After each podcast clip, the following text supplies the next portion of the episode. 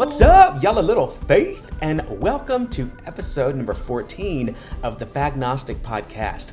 I'm your host, Matt Hayes. Never heard of her. If I'm still giving you episodes, it means that I'm still looking for answers. Today, I have perhaps one of the most important conversations I've had on this podcast yet. Imam Ludovic Mohamed Zahed is calling in from France. That's French for yes, Queen. To speak about his journey as a progressive Muslim and his successful efforts in promoting the true teachings of Islam. That's Arabic for yes, Queen. It hasn't been easy.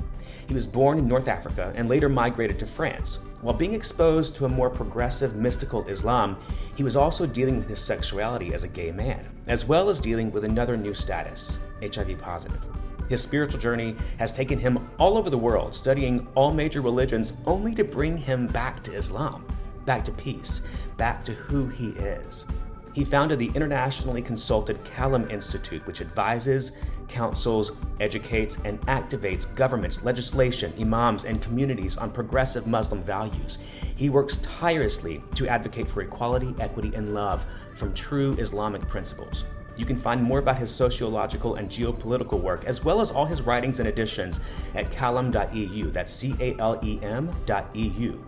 So, welcome to the show, Dr. Ludovic Mohamed Zahed.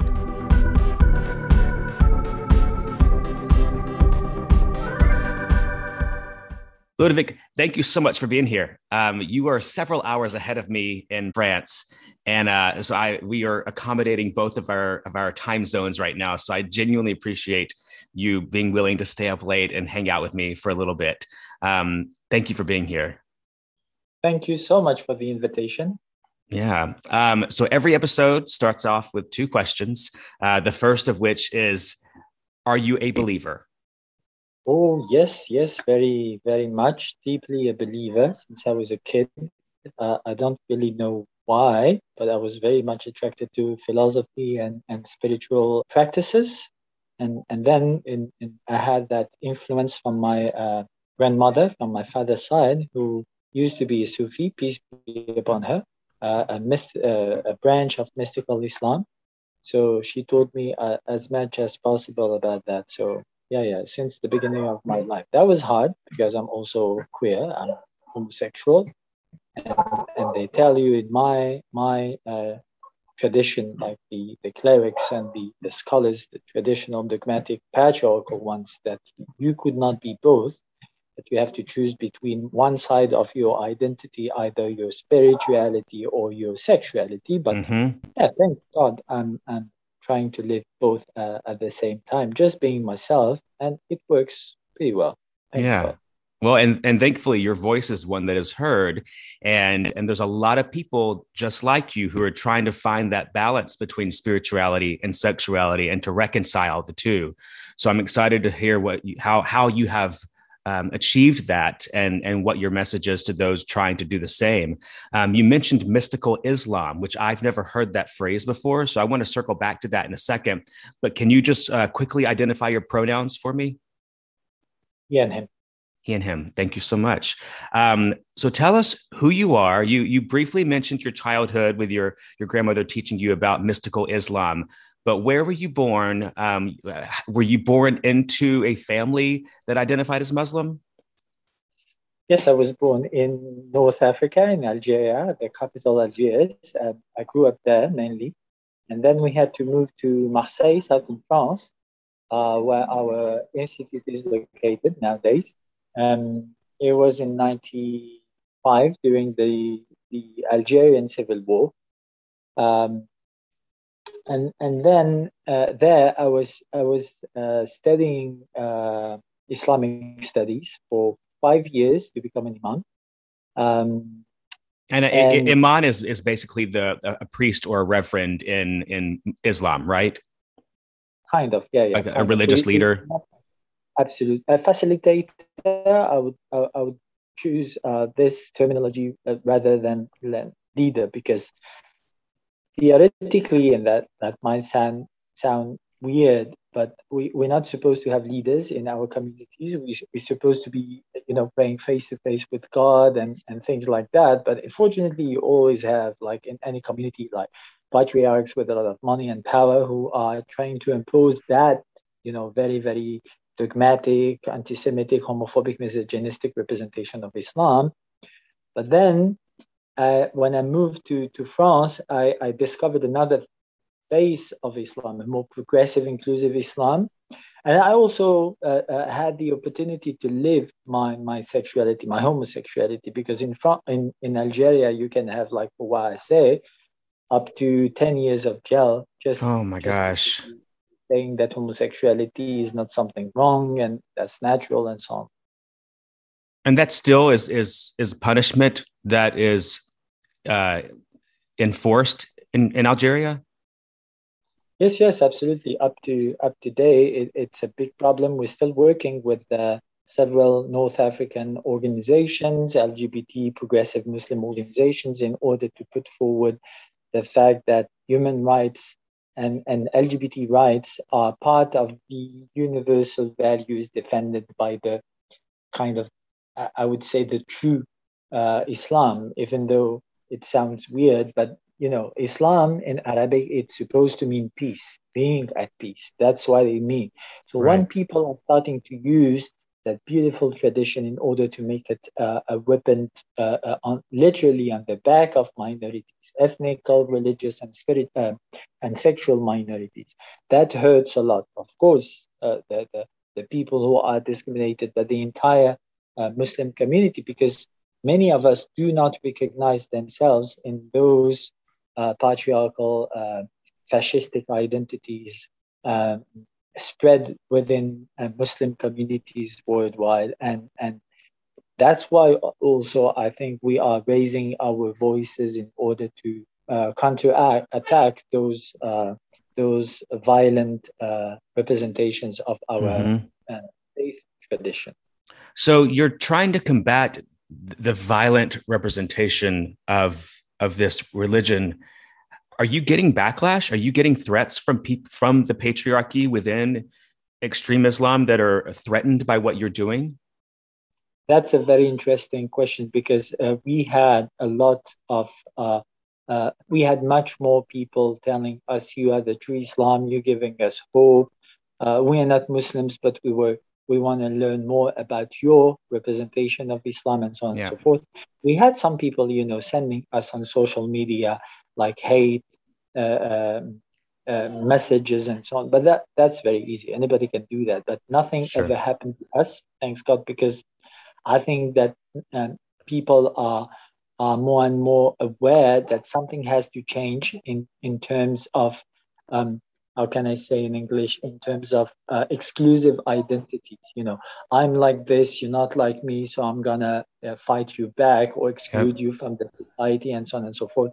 And that's happening more or less everywhere in the world, but especially in African and Middle Eastern countries where misery, unfortunately, and war for resources and so on are at the highest historically. So I think that the two factors are related, of course the more people are, are feeling endangered, uh, uh, uh, experiencing misery in their everyday life, the more they're going to use their culture, their religion, their everything in mm-hmm. order to reject others and make their own community survive. That's an animal instinct. I can understand it theoretically as, as a psychologist. Uh, I do not understand it, uh, absolutely not, or accept it, at least I do not accept it as a, a as a theologian. Yeah. Right. Wow. Uh, can you go back to mystical Islam? And and because it, it kind of reminds me about um, some of the studies that I've had, like with looking at the Kabbalah as it relates to Judaism um, and stuff like that. So, uh, tell me about mystical mystical Islam. Yeah, yeah, that's a very, very beautiful part of it because you found that kind of uh, mystical um, enlightenments pearls of wisdom in every uh, uh, human religious tradition. That's part of human cultures, and and the, the, the that's the very important thing uh, that I discovered when I studied also Judaism, Christianity, and um, and Buddhism especially, because I wanted to learn more about other traditions, other mystical uh, practices in other cultures and how uh, queer progressive uh, communities uh, put the human rights and equality for all agenda forward within their uh, religious uh, faith-based com- communities without you know too much backlash too much violence in return because that's not the point. My role of course was at that time 15 years ago when i started to work on those topics to uh, to create more peaceful dynamics and not to create more tensions and rejections. So i discovered that you have um, uh, um, you know, practices like meditation and, and fasting and and uh, energetical healing like Reiki, um, pretty much in every every human religious traditions, which could not be a coincidence, and makes it even more valuable for our self empowerment because this is this is like tools that we can use that we are using for centuries in Islam, like in other traditions, to make uh, of us better human beings. So it's like working on ourselves using spirituality to be more connected to the universe and to other human beings and to ourselves, of course. Yeah. Because there's so many people, especially if you're queer or women or uh, part of a um, religious minority in some countries, there's so many people telling you that you're not as human, as worthy as they are. Yep. And yep. and infra-humanizing you, you know, telling you that your humanity is not as as good as as there. So mm-hmm. uh, you, and and they do that because it creates a need for the follower to then be um, delivered by the quote unquote leader. And so in that you have a there, there's an enforcement of a power structure and and and it just keeps people down and keeps they or them, whoever it is, up. Um, it, but it sounds like what you're saying too is really recognizing the commonalities in the major religions, so that what whatever you know culture you're brought up in, you th- you then have these tools to reach the divine based on kind of how you were brought up. Is that right? Yes, thanks, Matt. You said it all. That's exactly the point. The point is to find out where those traditions are coming from. They're not falling from the sky. We created them. Yep. We wrote down those books, those holy books. They're holy because they mean so much for our humanity, for generations of believers who reflected upon those values and try to uh, implement them in their everyday life. So mm. finding the commonalities, despite you know the the different colors, which is great, different colors, but the same basis of, of human universal values that's that's very important i think especially nowadays yes i agree but again there are people benefiting not just politically but religiously from from putting the wedge in between these major religions for the sake of power and control i mean look what's happening right now in the middle east i mean you know i I think it was last episode or two episodes ago, I started realizing that the Taliban is no different than the GOP. The Taliban's uh, seemingly meeting the religious needs of a community in order to stay in power, just like how the GOP, through anti abortion laws, through anti LGBTQ equality, they are meeting the religious needs of a community in order to stay in power. It's just the, the, the, the, the worst of grievances in my mind spiritually. No, no, absolutely, and that's that's really an abomination to use a word that they love so much to put on our back, because the the true abomination is to use something so beautiful as spirituality, uh, uh, and and to make out of it something that is going to reinforce your power on the back of the poorest people uh, amongst your population, amongst yeah. your community. That's it, very ugly. Yeah, it's just exploiting God, exploiting the divine um, which I'm sure that there's going to be um, payment for that at some point. So you have been a huge force in in getting your your uh, religion of Islam to be more aware and inclusive of the queer community, of gender equality, um, but even on federal levels. You worked with, um, I think, France to to um, to legislate uh, gay marriage, right, through the CALEM Institute.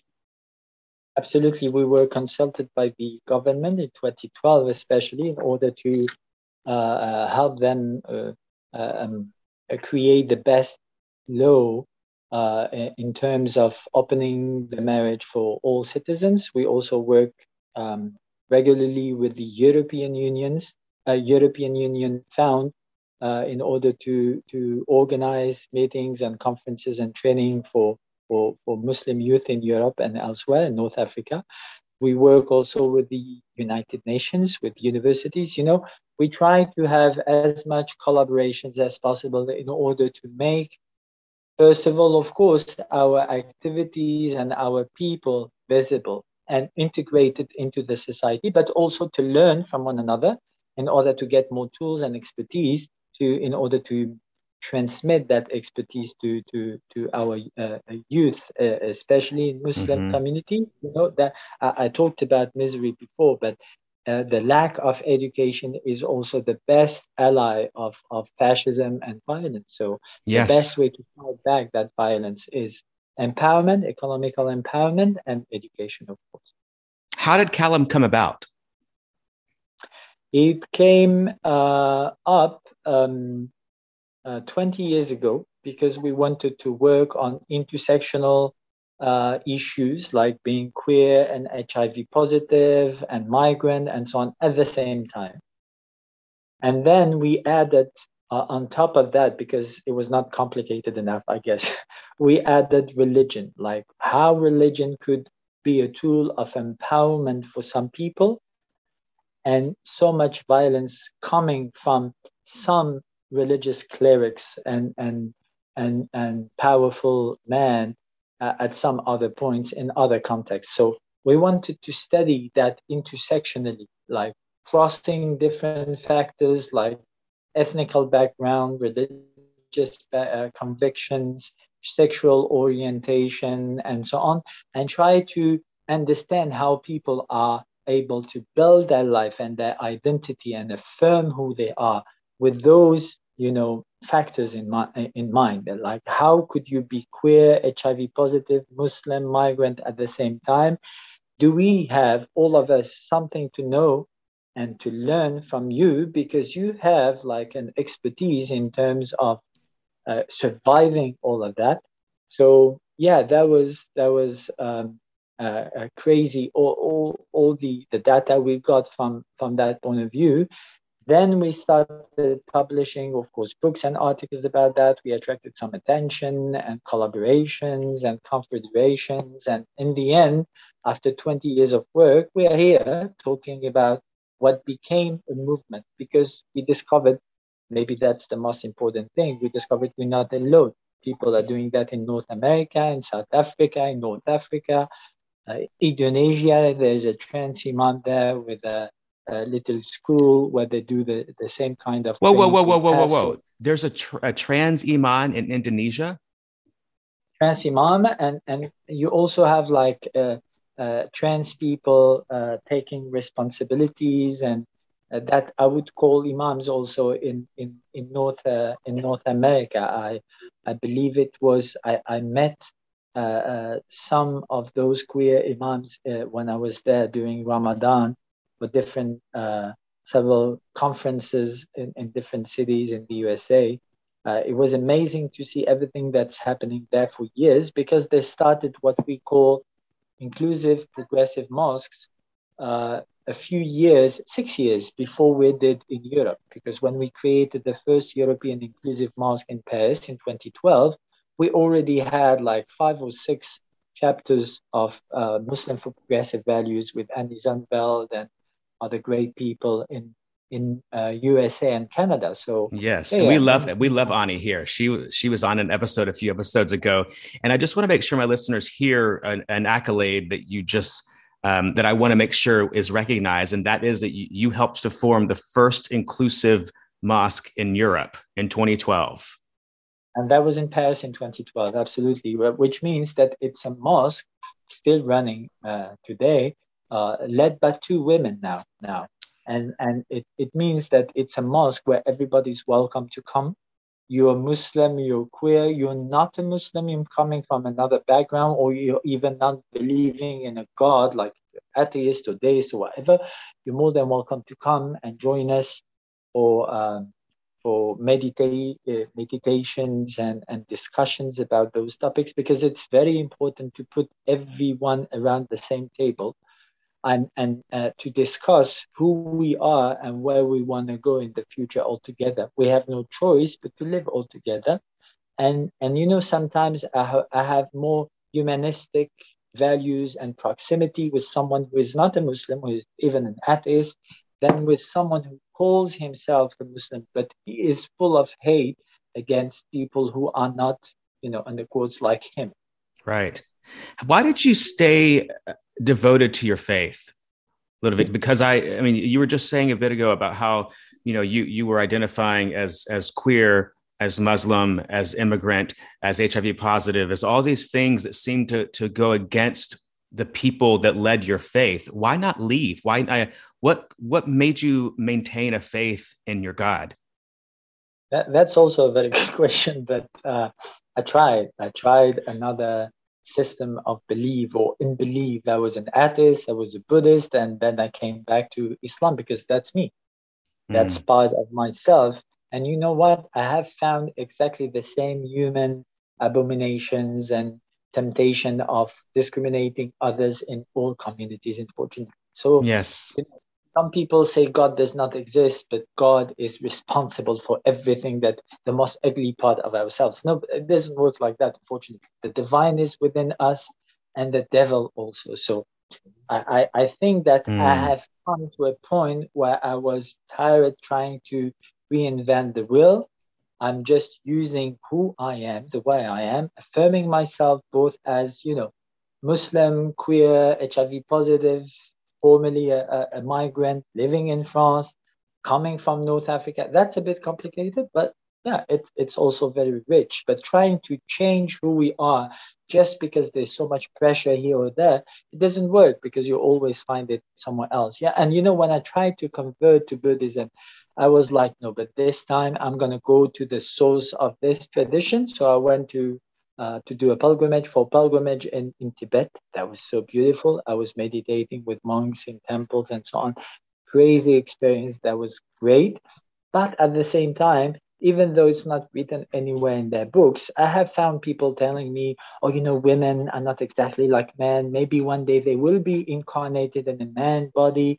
One day they might become a Buddha. So that sounded very Islamic to me in a way. Yeah fascistic. So that helped me to understand more so many things about why do we pray and meditate and so on because uh, the the Buddhist tradition is so rich in terms of inputs concerning meditation. But at the same time, I've seen also that some human are, you know, injecting their uh, poison and their fears in their tradition, and they call that God everywhere. It happens everywhere. Yeah. So yeah i just try to to to do my best to be myself not trying to cut one arm my sexuality or the other arm my spirituality. And i try now to help people make their own choices in order to empower themselves the way they want wherever they're coming from but especially if they're coming from muslim african backgrounds of course. Mm-hmm. wow. Um, you mentioned a second ago about how the, the God is in us and the devil is also in us.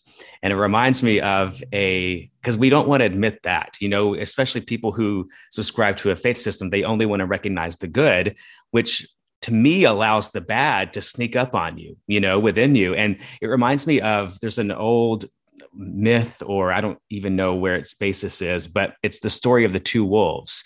And it's basically a teacher and his student are out in the woods and they come ac- across two wolves who are looking like they're ready to fight, identical in stature, identical in, in, in muscle mass and energy.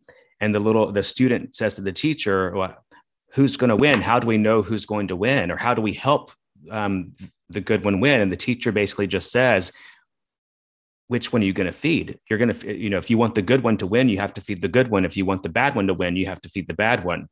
And so it just kind of reminds me that we we have the ability in recognizing the duality of of good, bad, and everywhere in between that we have a job to do in utilizing whatever tools we're given from the divine or from our communities to own to feed the good wolf. Because otherwise that it the, the toxin of the bad wolf can sneak up on us i feel like and and start to lead the way which is scary which i think is also what's happening a lot in the world right now yeah absolutely there's a, there's another beautiful story thanks uh, for, for that one in the quran it is said that um, when when god created human beings uh, god uh, asked the angels who are like artificial intelligences of, of praying and obeying and so on so they are like perfect in a way for what they have to do. Uh, God asked them to bow in front of human beings. And, and some of the angels ask, Oh, why? Because we're praying all day long and aren't you satisfied with, with, with, uh, with your creation in us, within us? So God would have said, according to this story, that no, no, but you will see because I will give them knowledge and, and freedom of choice. So that's at, at, at, at, at some point uh, the biggest blessing ever because we like participating to the creation of God on earth. But at the same time, yeah, yeah, we can destroy ourselves and everything around, uh, especially especially now with all the weapons we have and the, the, the, the chemicals we're spreading in nature and so on. So that's a huge responsibility. That's what we call in Arabic al-amana. That's a responsibility in front of, of ourselves because, you know, God, if God really exists, I believe so, and God is almighty and all powerful and so on, it's not going to be a big mess for, for God if, you know, there's no life on earth anymore. But that that's how we're learning, you know, trying something, making mistakes and trying to, uh, you know, uh, come back to ourselves some people call that uh, repentance. But etymologically, also in Arabic, tawbah means coming back to ourselves. Like the Christian liberation theology in the 50s, uh, last century in South America, when they started developing that, uh, that idea that coming back to God is coming back to our true self, first of all. That's so interesting. Coming back to God is coming back to yourself, because you know, as you're saying, God is within you, God is within us, and that's where, as as an agnostic, I don't, you know, that's why I have this podcast is to help. It's a selfish desire to figure out what what I believe, but you know, what I'm what I'm beginning to develop a belief of is that if there's a God it's not necessarily like in this and in that. It's in these spaces between. It's in the dialogue you and i are having right now. That's where the divine lives. And to me that feels a lot more communal and safe than just being like you know you know within christianity it's all about have you accepted jesus into your heart so that the holy spirit is within you. And i think it just really overcomplicates an innate belief system that's that's that we sense on our own.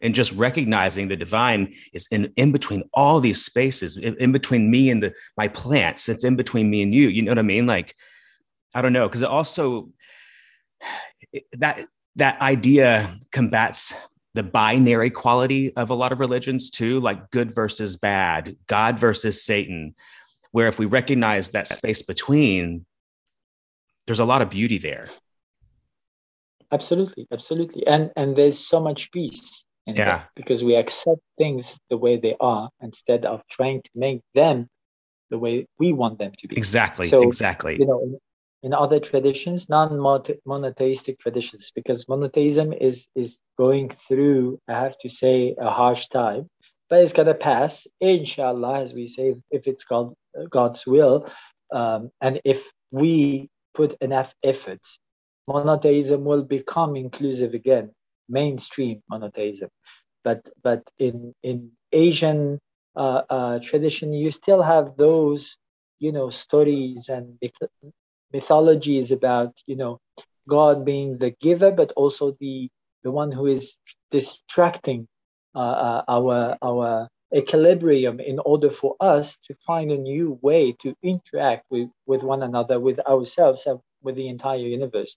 So that idea that peace is static and uniformity and we'll all uh, will get to to a peaceful stage in our uh, for our humanity. The the uh, the day everyone will be the same is really an illusion.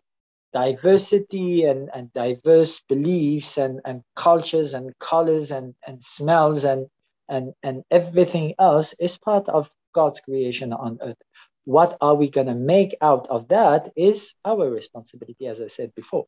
So that's really amazing when you think about it like this. You can call it God, you can call it yeah, universe, you can call it consciousness. I don't really care because it's only words. But what's behind the interaction and the co creation with that huge energy that came up with this creation is, is something that is mesmerizing, mesmerizing. Wow, you're right.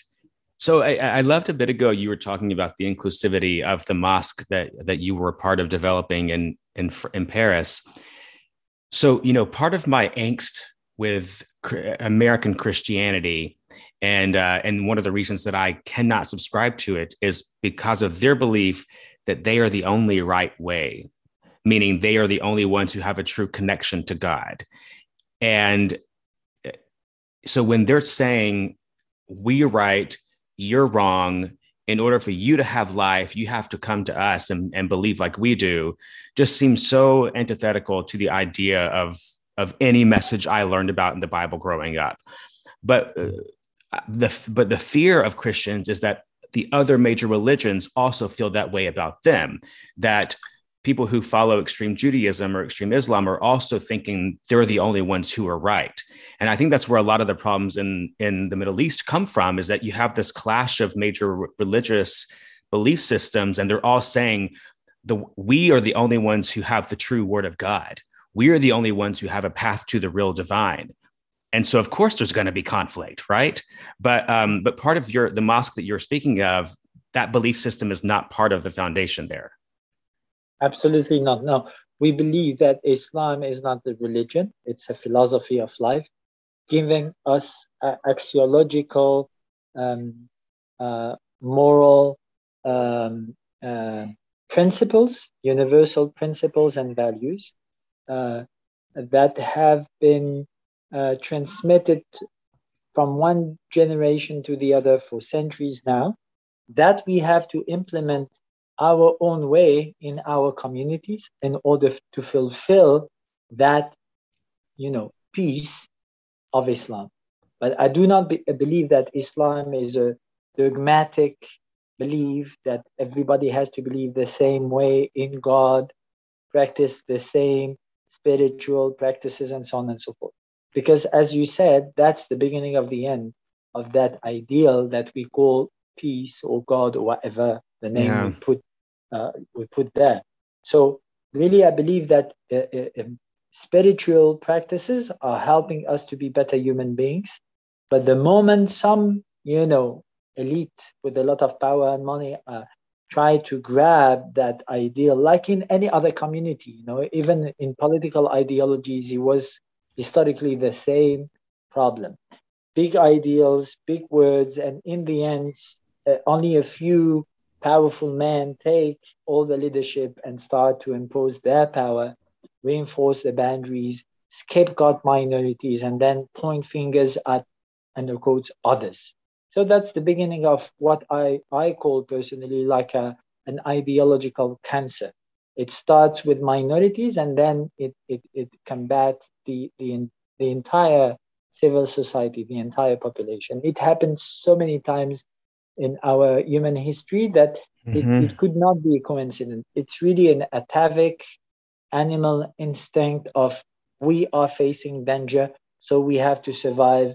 And unfortunately, that fear of we're not going to survive, we have to kill the weakest and sacrifice them and build something stronger on, on their bodies is really, really, really um, the, the basis of those fascistic patriarchal ideologies during last century and World War, uh, during 19th century, thing that happened in Europe and elsewhere, uh, and 20th century, beginning 21st century in Middle East. So really, it, it's the same story. Just the facade is more greenish, more bluish, more brownish, but the ideology, the underlying mechanisms of we have to survive, even if we have to kill everybody else, is really like a cancer because in the end everybody dies yeah there's no god you know yeah. when i came back to religion after a few years of being an atheist because it was too hard for me to try to reconcile both i had that thought of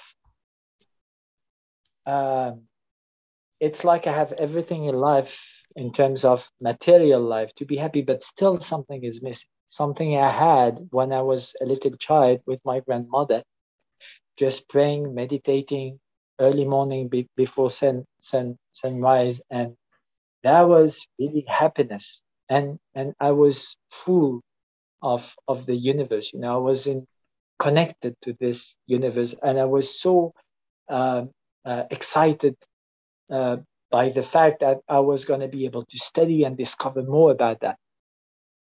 So I came back to spirituality telling myself, I want to see God living amongst us. And that was like, it was not my thought. It was coming from someone else. And and I'm still on that path. It could not be uh, any other way. Of course, it's very hard nowadays with everything, all the identity and political and geostrategic strategic tensions that we have to face. But I'm so happy to have uh, listened to that voice that if God exists, we have to make it uh, alive amongst us, between us. When you even said a minute ago, if, if with all the major religions and if that cancer persists, then everyone dies. And if everyone dies, there's no God, which just kind of backs up what you were just saying is that it's we ha- we have to hear that voice in order to to in, to actively engage. Um, and that's um, our that's our responsibility. Yes. Yeah. yeah. yeah. You know, I try to speak to the uh, the dumbest person in this podcast, and that dumbest person is me. Um, so, can you educate me on Ramadan? Ah, uh, Ramadan is the name of a lunar uh, month because Arabs used to uh, uh, establish their calendar uh, um, uh, according to the moon. Traditionally, that's a month where you fast, you pray more, you work less, you meditate more, you give more money to the poor, and so on and so forth. So that's a, a, a tradition that's that that is very much still very much alive amongst our communities in in I'm Muslim and that's a beautiful month. Maybe that's my favorite month of, of the year. What what, what what month is it? Ramadan. But but when when in the calendar that I use, where where would Ramadan fall? Yeah, but that's that's the thing. The the trick is that it, it follows the moon, so it there's solar uh, calendar. So, for example, this year it was just because before summer. Next year, inshallah, is going to be around spring. Okay. Every year you take 11 uh, days uh, from the solar calendar, from your calendar, as you said, mm-hmm. and, and you got you, you get the, the, the date for the, the first of the month of Ramadan. Okay. So yeah, that that's a beautiful practice because it gives you more time to reflect and more time to invest uh, yourself into social and humanitarian work. That's it's so interesting because you know when I had this conversation with Ani too, all the things that I was learning, I was like, I'm I'm on board with this. Sign me up, you know. But it's it's not the rhetoric that's created, at least here in the states, because again, you know what we just talked about about pitting one against the other. What is the rhetoric like for is Islam in France because there there are a lot of migrants from North Africa to France. So I the, I know that there's a large Muslim population, especially in Paris. Um, what what is what is it like on the news um, and stuff like that, or in media as it relates to Islam? Uh, yeah, complicated topic because because um, uh, in France people tend to mix two different factors: ethnicity and religiosity. So they used to speak about Arabs 40 years ago, like North African, they mean, and now they're just speaking about Muslims. And, and you never really know, and I think they don't know, mainstream French people, if they are afraid more uh, uh, of Islam as a religion or Islam as a culture with a hmm. capital mm. I. So, um, but generally speaking, there's there's an atmosphere of Islamophobia, racism, fear, discrimination, slash, etc., that is raising now for I mean, basically since uh, 9 11. Yeah. Because we, we had more or less not as high as you had too, uh, uh, but we had the same kind of, of consequences in terms of being afraid of the other. Uh, from a Western uh, perspective in France, that was Muslims ma- mainly because, uh, um, as you said, we we had a, a, waves of, of migrations, especially after decolonization of North Africa, because France was uh, colon, colonizing uh, Algeria, Tunisia, and Morocco at, uh, for, for more than 130 years. They were they were in, in, in Algeria, in my my country where I was born, and I'm French nowadays. So it, it is possible, you know, to reconcile those identities also and to to make peace between two nations like France and Algeria. But it's also creating, of course, tensions and and and backlashes and misunderstandings and and memories uh, that are not um, still not uh, expelled uh, from from uh, any kind of hatred and and and and fear and so on. So yeah, that's that's the context in France. And plus, we have the biggest Muslim community in Europe. That's in France. We have the highest rate of interfaith marriages between Muslims and non-Muslims in France uh, compared to other European countries. We have the poorest, one of the poorest Muslim uh, um, uh, uh, uh, population community in France compared to other European countries. So, you know, it's so much, uh, so many factors intertwined that it's complicated to understand. I mean, when, when you study that deeply and with the highest scrutiny, of course, you will find some, some very interesting data. There's right. very interesting studies about Muslims integration, Muslim radicalization, Muslim progressive uh, uh, movement in France. Why did it start here in, in Europe, in France, and in no other countries like UK or Netherlands or whatever? So that's very interesting. But mainstream French uh, population is is not looking at that with the deepest, you know, uh, uh, uh, attention. It's just about oh, what are they doing? They, they, they, sure. Some people are bombing us and terrorist attacks and war everywhere in Middle East. So of course, it's creating that misunderstanding and fear atmosphere that we have also to face. We have to understand where it's coming from and try to to to bring our part of efforts in in term in terms of deconstructing those uh, tensions as progressive inclusive Muslims. Exactly, and you're doing that, and I mean, just by you being on this show, I'm so thankful for your voice. Uh, what was it like? I mean, because it's it's actually I was just as you were just referencing it, I just realized that this episode is going to fall on the week of the 20th anniversary of 9/11. What was it like at that time to know that a group of people just took your religion and shit on it on a world stage and squashed any hope that you were ha- having at that point of of advancing equality and advancing God's presence in the world? What was that like for you at that time?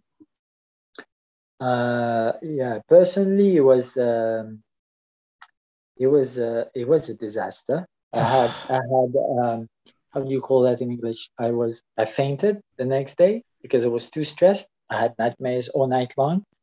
I was very stressed about what's going to happen for those poor people in the towers in, in the USA, for the international tensions around Middle East, for us as Muslims in France. So yeah, I think for everyone it was a, a big trauma. Um, but it was a turning point because I think that more and more Muslims uh, got out from the shadow at that time, didn't let Islam between the hands of the same patriarchs full of power and money, as we said before, and, and stepped forward. From that point or a few years later in order to take the power from their hands and say all together loudly, more and more loudly after a few years now, after more than 20 years, we are Islam. So Islam is not Mr. Islam. You could not call Mr. Islam and ask him, what is your point of view about homosexuality, uh, interfaith dialogue with Jewish communities, uh, uh, Muslim women's rights, and so on? No, we are Islam. So if there is some universal values in those traditions, we have to expel them from the cultural background, from the prejudices and, and the tensions and the fears, and apply them in the, our everyday life. And that's God, as we said before. God right. is and not up in the sky, very far away, punishing us when we are uh, making any kind of sin, as we, they say. I don't believe in that. I believe that we are judging ourselves and we are starting to be mature enough to see that there's real consequences for our acts in terms of violent hatred, pollution, uh, and so on and so forth. Yeah, you're right. And even just now, you saying that you were declaring we are Islam, you're saying to the world, we are peace. That's not Islam. We are Islam. I love that. Um, yes, I, and, it, and I, we can I, extend that to. Sorry. Yes. No, no. I was just going to say. I'm. I again. I'm just so thankful that that you were living that example because, like, you know, I mean, just watching the news one is going to develop an opinion of Islam or any other major religion um, based on where you are. But this conversation, like you are Islam. And I'm just so thankful that people are getting to hear that.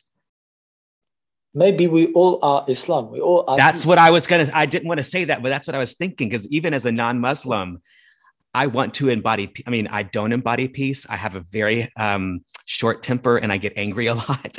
but, you know, in my desire to be a, a more evolved yes. human, I, I want to represent Islam, you know, just how, and, I, and in that I want to represent Judaism. I want to represent Christianity. I want to represent whatever peace entails. I want to embody whatever love is. Absolutely. You know, personally, I studied psychology, anthropology, and theology. And I started telling myself one day, as you said in the beginning, introducing myself, oh, you've done so much. I don't know. I honestly, I, I don't really see it like this. I see it as a strategy of survival. And I was at the same time passionate by, by, by humanity, by our consciousness, our mm, mm, almost magical potential of, of uh, transcendence and also a threat, I have to say, of uh, uh our uh, uh, potential destructive um, um, acts in the future. So I really wanted to understand who we are. And I studied it from different perspectives in order to get more expertise about that topic and our potential of destruction and and and making God alive at the same time. That's the tension that uh, led someone like me, you know, facing migration, civil war, homophobia, Islamophobia, HIV when I was 19. So it was so much of mess. And all of a sudden you survive and you you, you are like um, how can I say like when someone wants to eat a lot of candies you want to have a lot of yeah. knowledge about who we are and where we're going and where we're coming from. So all those traditions all those cultures i i cherish them so much.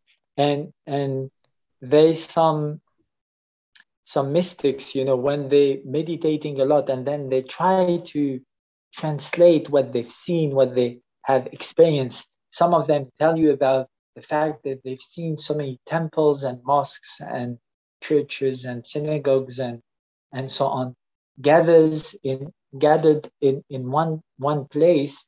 And and i think that's that's our that's why we need so much uh, spirituality and, and dialogue. And in order to empower ourselves and live together we need to understand why this is so important for us. So i, I do believe that yeah, it, it happens everywhere, with or without religion. That when you mix religion and all those uh, uh, ideals and that very, very strong positive will of transcendence to a given context, it can produce miracles or hell on earth. So yeah, that that's very important to understand why. Why is it so important for us? Yeah. Why is it so important? Yeah. Why, why are you doing that podcast? Exactly. I, I, still don't know the answer, to be honest. Um, no, it, the answer is because of conversations like this. Obviously, I mean, it's just this is this is my church is getting to talk to people about what drives them, what makes them want to be a better person and leave a legacy. Um, you know, in Christianity, uh, HIV is weaponized as God's punishment for for le- leading a sinful lifestyle. What is how is HIV seen within Islam? I mean, obviously you're in a more progressive progressive sect, but with the extreme uh, Islamic community, and I hate even calling just like how I hate calling extreme Christians Christians because they don't embody the ideas of Christ. I hate calling extreme Muslims Muslim because they're they are not Islam. You are the Islam. But so, so, how how is HIV seen? I mean, being 19 years old, you said is when you, you were diagnosed. How, how was it weaponized against you religiously? Oh yes, yes, very much, very much. And there was, ooh, uh, yeah, that was a very obviously a very hard uh, part of my life. I just came from Algeria, and then I, I was uh, in a relationship, and then people associated me with the perversion, and uh, that's you deserve it because you've done so much stuff but that was my first relationship. So it was a huge mess.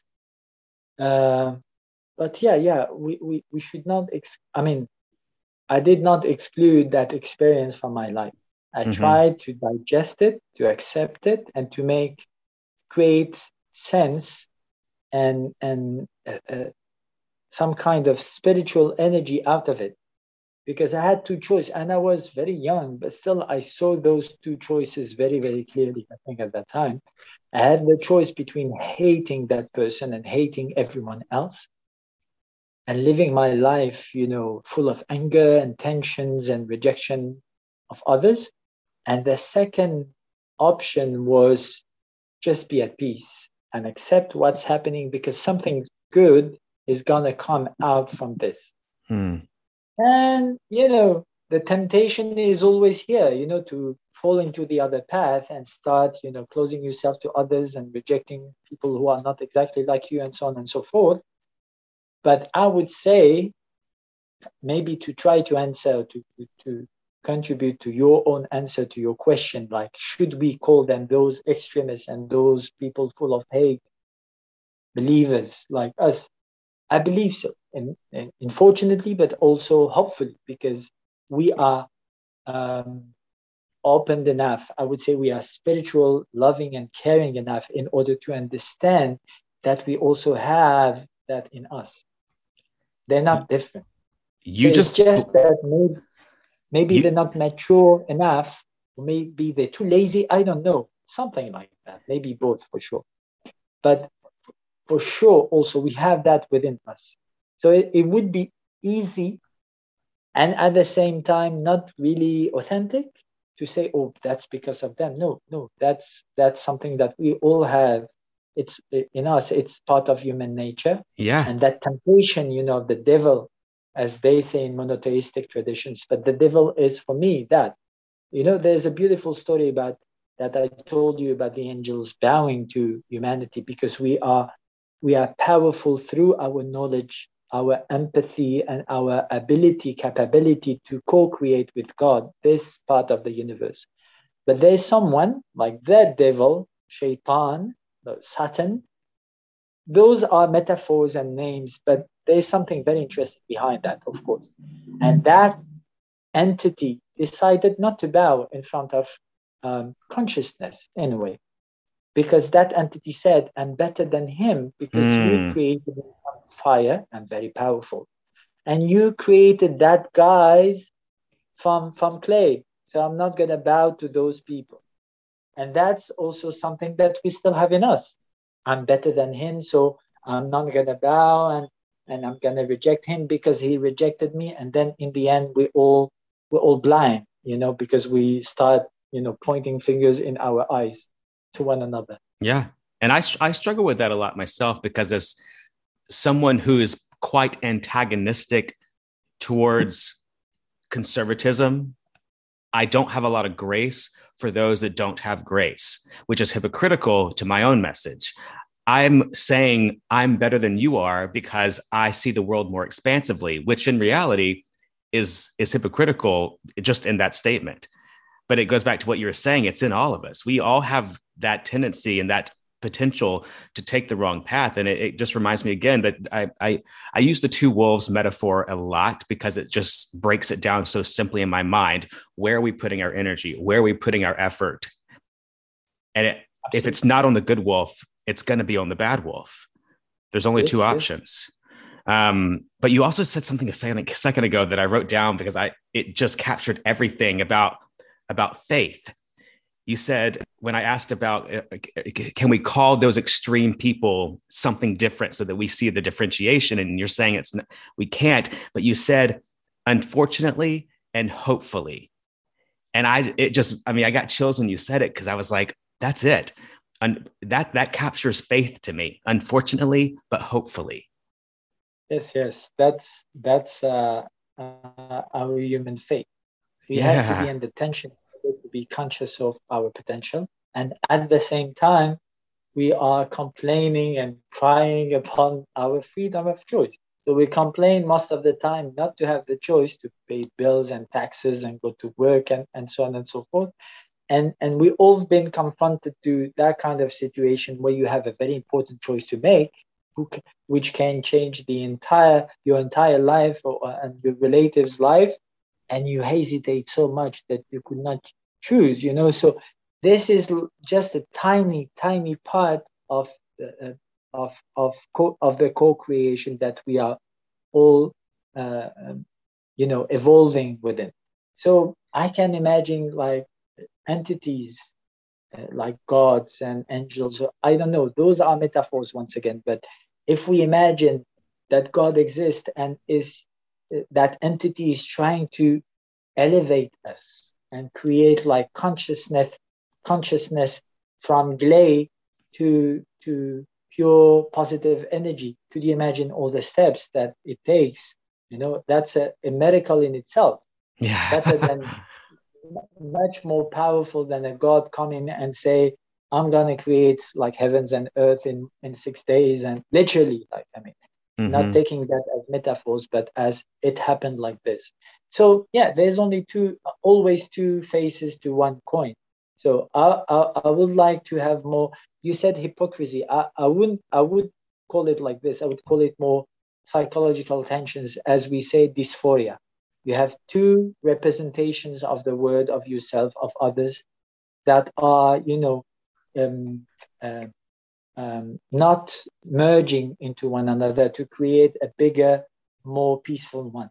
And that's from that's from this tension, you know, that shock between one positive and one very negative representation of who we are, that we are getting that motivation to move forward. So we can say, oh, God is too hard, you shouldn't be like this. And so, yeah, but that's why we are moving forward and learning so much and, and getting more power intellectually and spiritually. I think that we are getting into an era of higher consciousness. Many traditions are talking about that.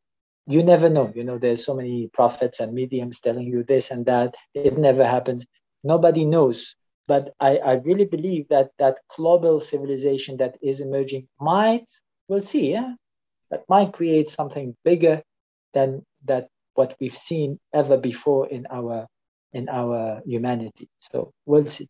Let's I, I vote for that. Uh, you have a a, a view and a hope of the future that I struggle to keep to maintain.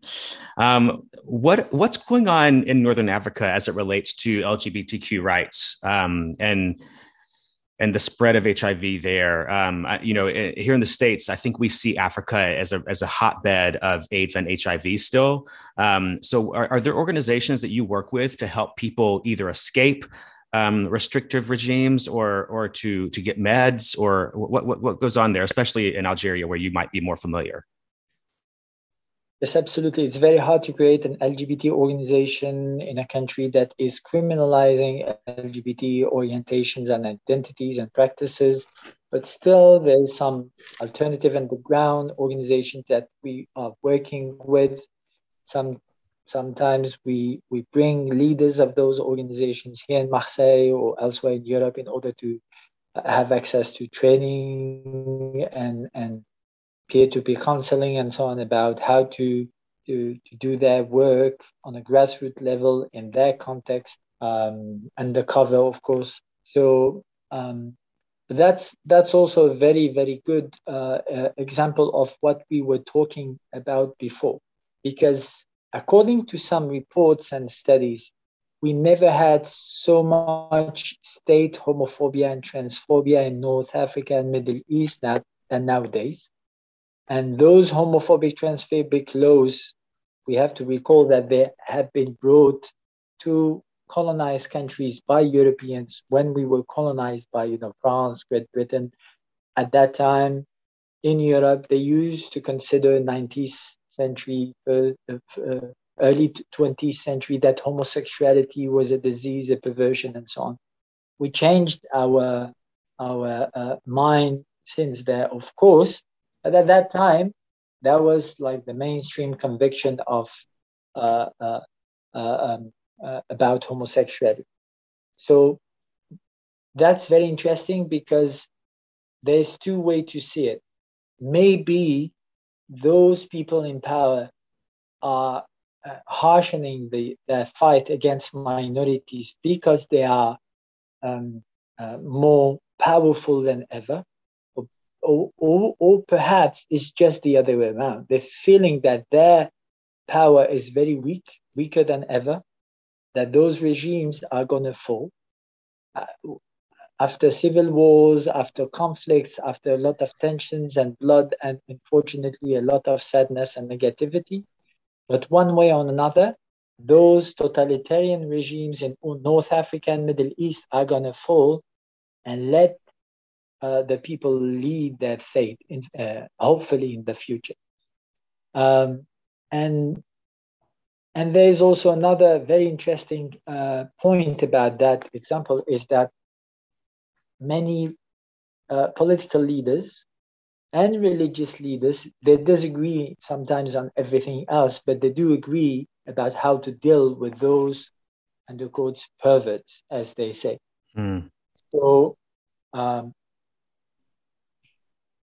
those people are just forgetting that if they preach, you know, Islam and peace and, and the, the, the, the nobility of their culture, uh, they could not at the same time, you know, build their uh, uh, dynamic on the back of the poorest, the weakest, the minorities.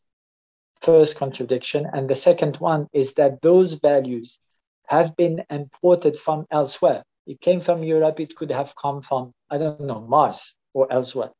But it came from elsewhere, and now they're making it look like it is our authentic culture, like Islam or African culture never had, you know, uh, sexual or gender diversity before. But you know, there's so many stories and historical reports about the fact that you know sexual freedom at some point was easier to practice uh, uh, same-sex love and so on in North African and Middle Eastern and Asian countries uh, compared to other parts of the world, like in, in Europe at that time. So, yeah, it, it it's a very interesting perspective.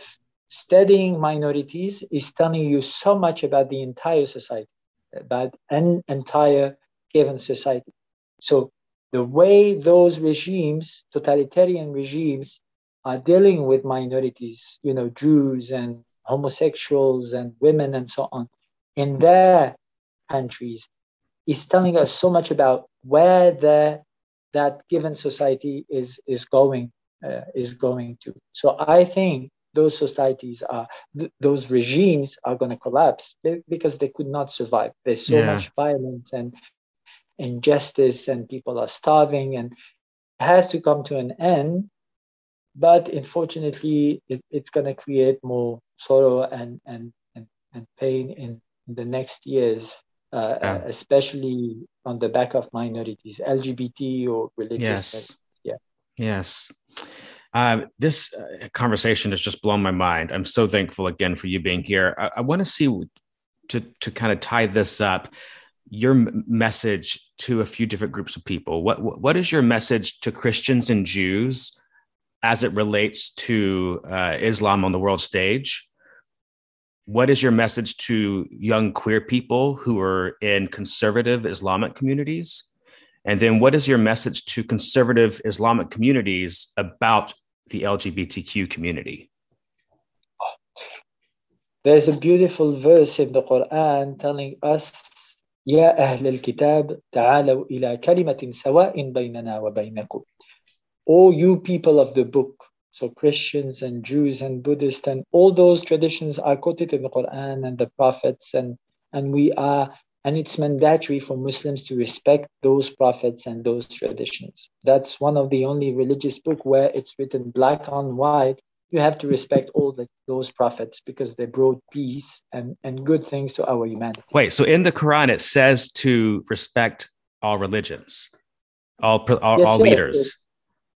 It's a it's a duty. It's an ethical duty uh, to respect uh, Moses and Jesus, peace be upon them, and all other uh, prophets uh, who came, and Buddha also, Dhul Kifl, is quoted in the Quran. And that verse is very clear about the equality between all our traditions. تعالى إلى كلمة سواء بيننا وبينكم. Come to um, kalima, come to a, a, a word um, that is equal between you and us, all of us. I wish I could remember I wish I could see my face right now because there's nothing in the Bible, to my knowledge, that's recommending to respect and appreciate teachings of other religions. It's the opposite, really. And to hear that in the Quran, which is in the media, is so against us. But what you're saying is that the religion itself is simple, black and white, that all religions, all faith systems are equal and to be appreciated. Oh, yes, yes, they're all words of God. And there's also other verses telling us about priests and monks and, and, and rabbis praying God and helping their community. They're going to be awarded uh, by God because they're good people, just like this. So, yeah, you know, uh, those books, as I said in the very beginning of our uh, discussion, were written by man in, in a time of conflict and tensions and questions and so um, there's also two ways to see them. Something that is completely um, impossible to update, that is useful for nothing, or we can see it as an um, a, a, piece of our human history, a piece of ourselves. So we, we, we could study those traditions. That's why I do for 30 years now, because I feel that, that there's so much wisdom in that in as as far as we keep some distance with the context, because the context is not the same at all. You know, they were uh, first Muslims; they were a minority that everybody else around wanted to kill. So, of course, they did not even have the power. We have to reflect upon that. They didn't even have the power, even if they wanted to, to impose their representation of the divine to everybody else around them. It was a tribal society, very violent. People were isolated in long distant uh, uh, uh, cities or, or, or villages um, in the desert. Um, so really, it was it was about let's be at peace and let's establish a new um, culture a new culture. Let's cultivate something new between ourselves. And in a way or another, it worked. Not perfectly, but it worked because that civilization emerged in less than 100 years from the desert of Arabia, like 1,400 years ago. So, for one reason and another, something talked to those people at that time, you know, yeah. told them something, told them about peace and um, renewing social and political dynamics because it was too violent, too discriminatory, too too much about slavery, exploitation, exclusion. So if we take it literally, first of all, we don't understand anything because the context changed. And plus, we're going to apply it in a way that is in contradiction with the values that those texts wants us to, to apply in our everyday life. So as as I said before, we have to keep some distance with the context in order to, to, to get the, the best out of those traditions, like with any other tradition. So once again, it's not falling from the sky. It's up to us to embody those values in our everyday life. That's how I see it. Well, and also in creating that distance between the context, it goes back to what we talked about earlier that space between. And that's where God is, that's where beauty is.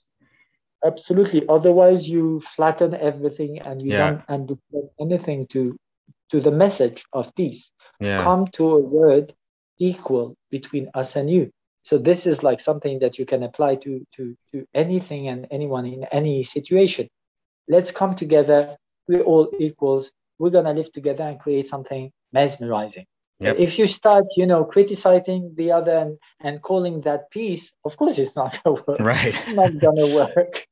So, what's your message to young queer people who are within these conservative Islamic communities, whether because of their family or geography? Yeah, my message would be uh, believe in yourself, first of all. My second advice would be never stay alone in front of discrimination and violence and so on. There's always a, a way to connect nowadays with other people living the same issues just like you.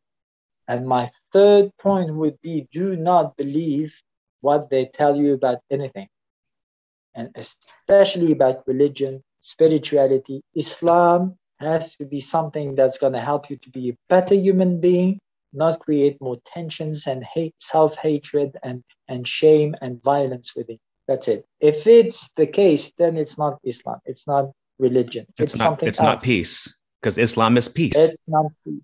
Absolutely. And we are Islam. So you also are Islam. Let's step forward in a way or another. If it's not then too dangerous for you, connect with other and, and affirm yourself just the way you are. Because if God exists, and I believe so, God created you and loves you exactly the way you are. Yeah. Well, what's your message to the conservative Islamic communities then as it relates to the queer community? Your time has come.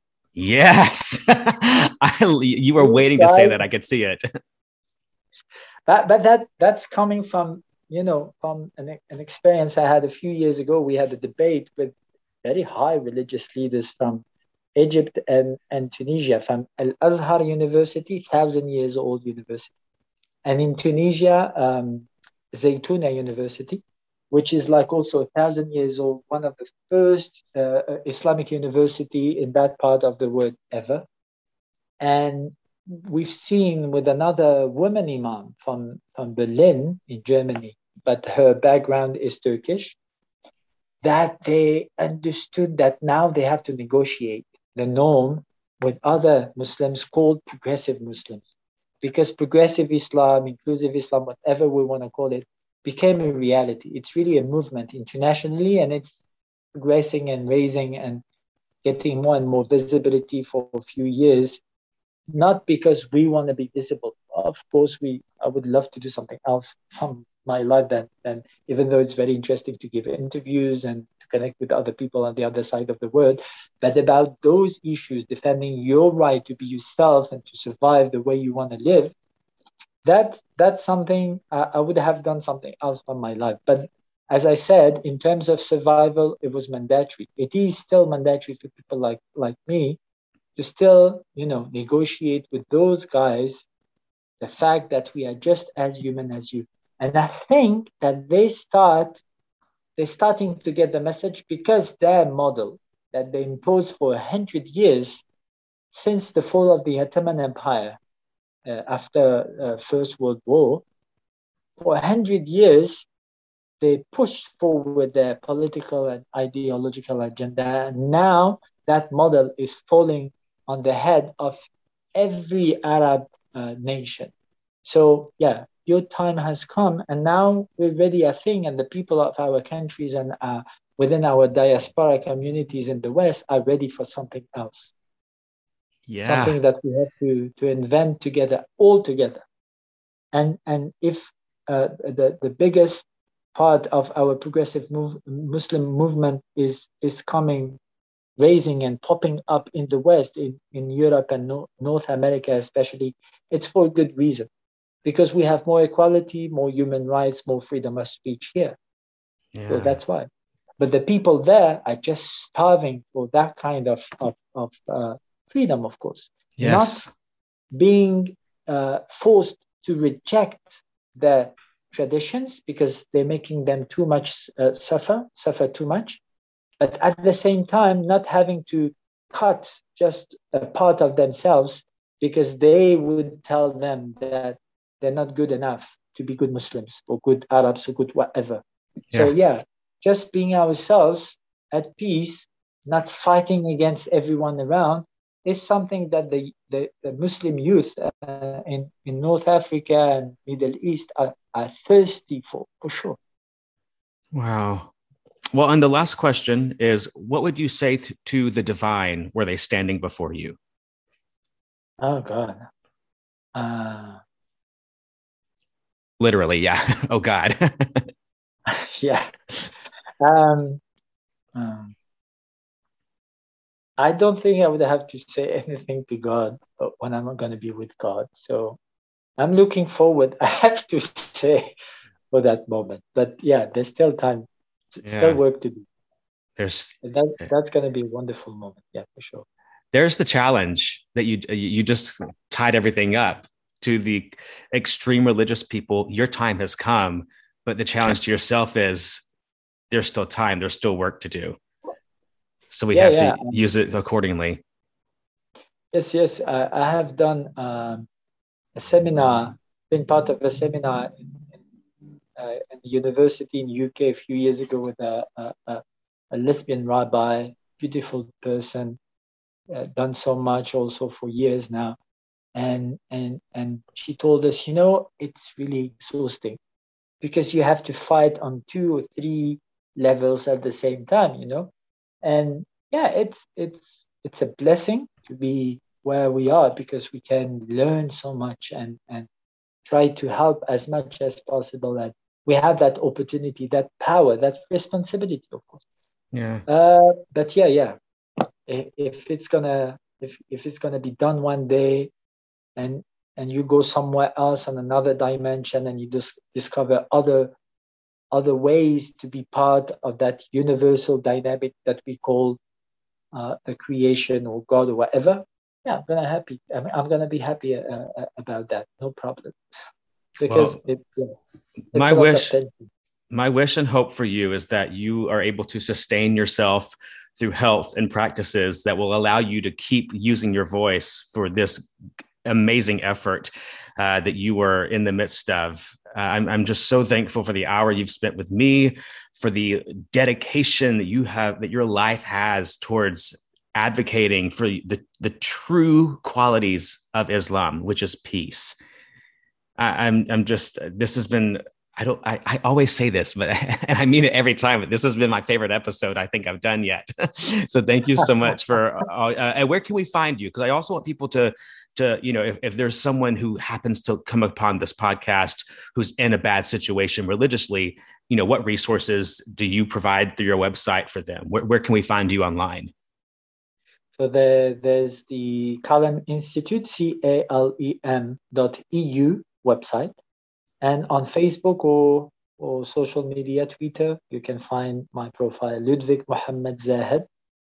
And uh, yeah, thank you very much for the interview. It was a beautiful interview, very graceful, peaceful, uh, very spiritual, actually. So thank as, you. As, thank as much as I fight spirituality, I I can't deny it. I, uh, I I I feel like I'm like an agnostic with my feet just cemented in the sidewalk and just being pulled towards spirituality, much much against uh, or much to my dismay. Maybe you're more spiritual than us. Okay, okay, okay. Anyway, well, I uh, next time I'm in, I'm in Paris, I will have to look you up and take you to lunch because uh, I just as a thank you for this, and uh, God willing, we'll be out of this pandemic someday, and we can freely travel and hug one another again.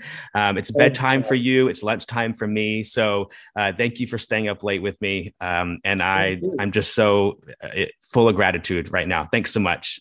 Thank you so much and see you soon, inshallah. Bye bye. And all the people said, Gay men. Thank you all for listening to another episode of the Fagnostic Podcast hosted by me, Matt Hayes. You can find me at matthayes.com. That's M A T H A Y E S.com or on just the millennial socials at Hayes on it. H A Y E S on it please go subscribe, review, and share this podcast. And in the meantime, peace be with all y'all. Hi, Michael Spicer here. Matt Hayes forgot to put my name in the credits of his podcast as the composer, but I'm here to tell you that I wrote the music for his podcast. Whatever the f- it's called, I don't know.